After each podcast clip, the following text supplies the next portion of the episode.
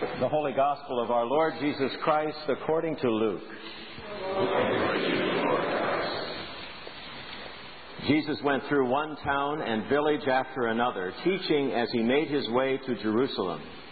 Someone asked him, Lord, will only a few be saved? He said to them, Strive to enter through the narrow door, for many, I tell you, will try to enter and will not be able. When once the owner of the house has got up and shut the door, and you begin to stand outside and to knock at the door, saying, Lord, open to us, then in reply he will say to you, I do not know where you come from. Then you will begin to say, We ate and drank with you, and you taught in our streets. But he will say, I do not know where you come from. Go away from me, all you evildoers. There will be weeping and gnashing of teeth when you see Abraham and Isaac and Jacob and all the prophets in the kingdom of God, and you yourselves thrown out. Then people will come from east and west, from north and south, and will eat in the kingdom of God. Indeed, some are last who will be first, and some are first who will be last. At that very hour, some Pharisees came and said to him, Get away from here, for Herod wants to kill you. He said to them, Go and tell that fox for me, Listen, I am casting out demons and performing cures today and tomorrow, and on the third day I finish my work. Yet today, tomorrow, and the next day, I must be on my way, because it is impossible for a prophet to be killed outside of Jerusalem. Jerusalem, Jerusalem, the city that kills the prophets and stones those who are sent to it. How often have I desired to gather your children together, as a hen gathers her brood under her wings, and you were not willing. See, your house is left to you. And I tell you, you will not see me until the time comes when you say, Blessed is the one who comes in the name of the Lord. The Gospel of the Lord.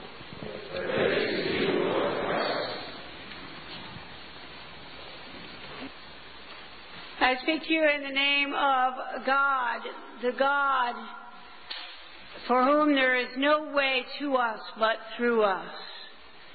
Amen.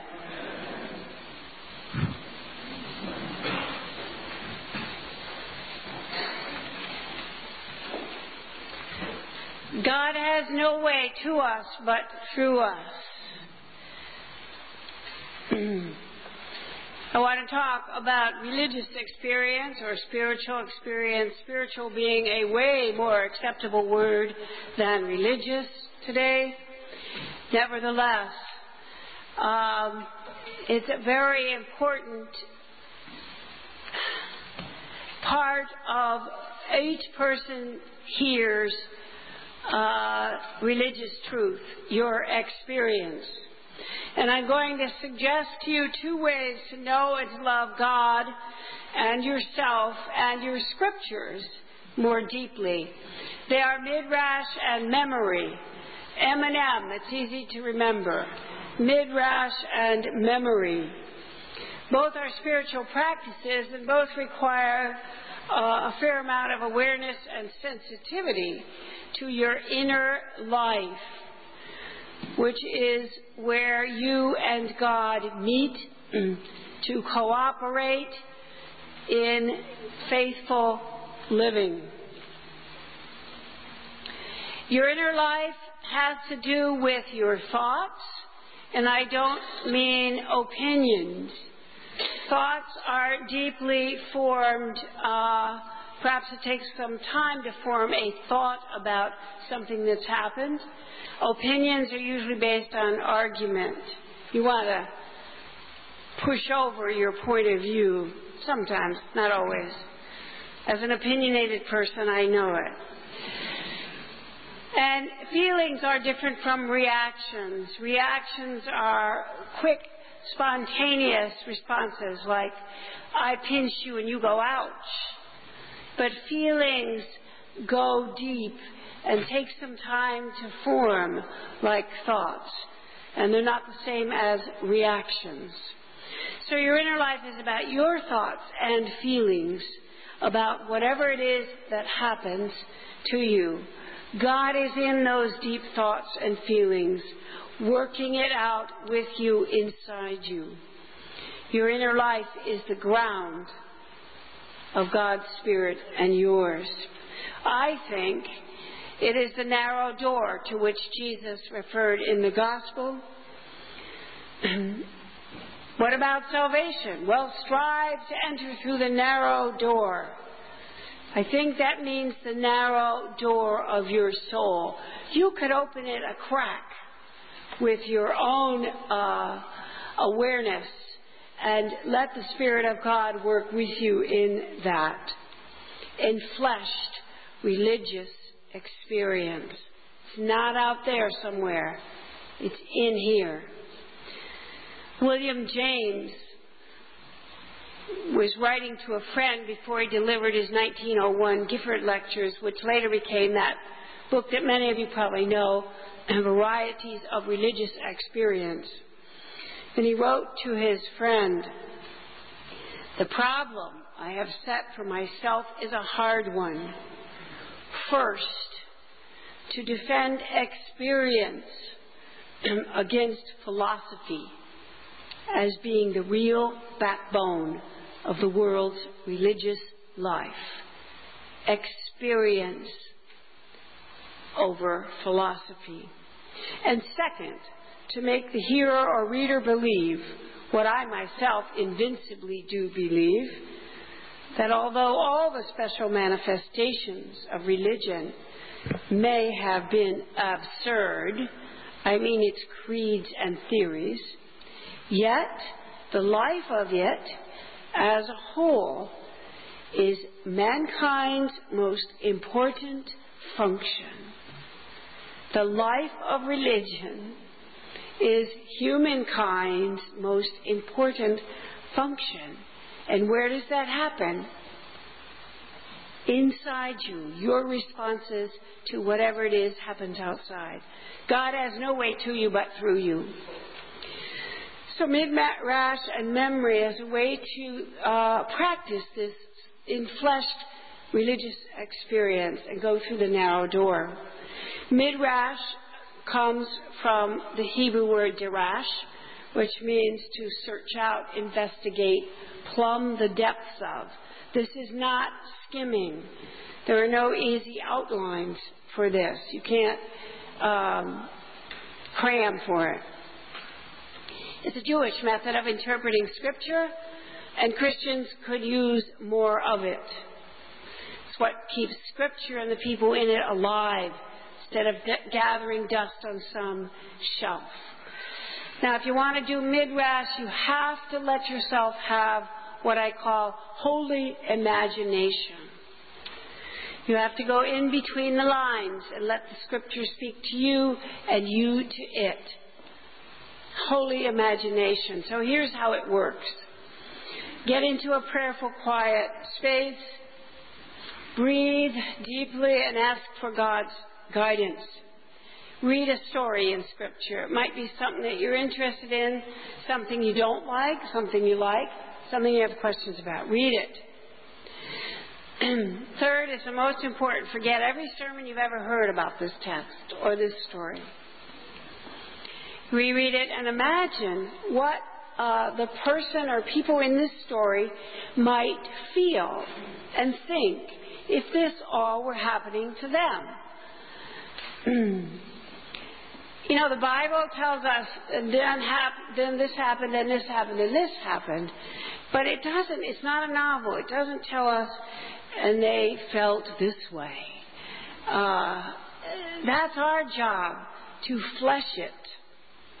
Put flesh on the skeletons. And then write the story of whoever it is that's in the story that you're reading. Write the story of, let's say, Abraham. Imagine how it would be for him thinking he's making a covenant by cutting up animals. I mean, that's weird. Yeah, I know it was a ritual back then, but that's less important, I think, in terms of religious experience than it is what was going on inside Abraham. If you do a midrash on it, write Abraham's story, put it aside for a day or so, you'll come back, I promise, you will find out something about yourself and your sense of God in your life. So here's an example to make midrash perhaps a little clearer. In my book, Spiritual Lemons, I write, and uh, both my books, I write midrash stories about the stories. And I wrote one about Mary, the young woman with child, as we say, pregnant, probably wondering about what would be the future of her uh, child born out of wedlock. She's probably apprehensive, to say the least. So she gets a big consolation from God saying, Don't worry, this kid is going to be fabulous. He's going to get into Harvard, everything else. but then my midrash is called, Whose son is this anyway? As Mary realizes that God will take her son as a chosen servant, she gets angry and argues with God about whose son is this anyway. I can imagine doing that as a mother. Anyway, I learned a lot of things from this active imagination process with Mary's story. I learned that I had to work harder at letting go of my youngest son and let him grow up and be on his way, that I didn't possess him. I learned that Mary wasn't as compliant as she seemed, and neither was I. I learned that Mary could be angry at God and her scriptures, and so could I. And in time, I learned that every single child is conceived by God.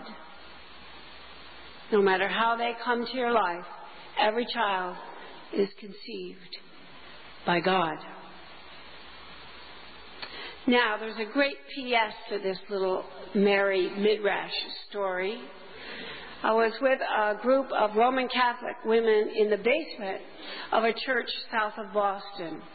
And they were in the basement working together on my book, Spiritual Lemons. And they were there saying, well, now we're reading this, but, you know, we're not telling Father. So we laughed together about this, and they were having good fun with it. One woman in particular was very stressed out about the Mary story. She could not imagine Mary arguing with God about whose son Jesus was going to be. So we just talked about it a little and let it go. But after the uh, group was done, this woman came to me at the uh, cookie and coffee time, and she said, with tears in her eyes, she said, You know, you have helped me through your story of Mary know my story. My daughter has just told me she wants to become a nun, and I don't want God to have her. So you see how the Spirit works to make the connections. If you allow yourself to kind of get out of the strict uh, pages and let your holy imagination soar. So that's Midrash. It's fun. Try it. Start a group. Uh, you will learn tremendous amounts of depth about yourself and about God. Memory is the second M of M&M. The conscious practice of remembering is also a spiritual practice because it's about wholeness. And I think that absolutely everything in the Bible arises from passionate, disciplined remembering over time. So here's a little bit how it works. Something happens. It impacts you. Maybe positive, maybe negative, but it overturns your life. You may forget it for a time, especially if it's too strong, but it's in your flesh, it's velcroed into you, it's going to come back. And you'll have to pay attention to it in one way or another. And sometimes you'll talk about it, dream about it, reflect about it, talk with your friends, maybe pray about it. But always there's something of God's Spirit in this for you and in the remembering process. You don't think that Joseph would have been able to reconcile with his brothers and forgive them after having been so dismembered if he had not continued to remember the love that he had had from his father and his family and his mother as well. That was the ground through his memory. So the New Testament obviously arises from everybody's memory of Jesus. And it's collective, meaning there's lots of people's memories in there. And it's all layered up in there. That's why it can be really confusing. So somebody, let's say, remembered that Jesus once called uh, Herod an old fox. Now, the reason this person remembered that is because it was uh, what he had longed to do with his boss, let's say, or one of his authority figures. You old fox, what are you thinking about? We're out here doing the work of God and you're wanting to know about the budget, you know? But somebody remembers that old fox, and old fox gets into a story uh, in the scripture uh, about uh, Jesus' ministry and his teaching and salvation. Let's say that a woman remembers one time hearing Jesus weep about Jerusalem and compare himself to a mother hen. Let's say this woman is a mother whose love is like God's, a great and helpless love. She can't control and, you know, gather her brood all the time like a mother hen, and neither could Jesus. So she remembers that, and mother hen is one of the little scraps of memory that gets into this scripture. It's very, very fascinating, this process. Midrash and memory. So, why would it be important for you or me today? Well, first of all, your story is your past. And if it's not remembered consciously, it's hard for you to have solid ground in the present or plan well for the future. And more importantly, your story is your soul's journey. And who but God has accompanied you every single step of the way of that journey? It doesn't matter that you're aware of it. God is your accompanist. And so you're remembering, and if you write about it, your memoir is your soul's journey.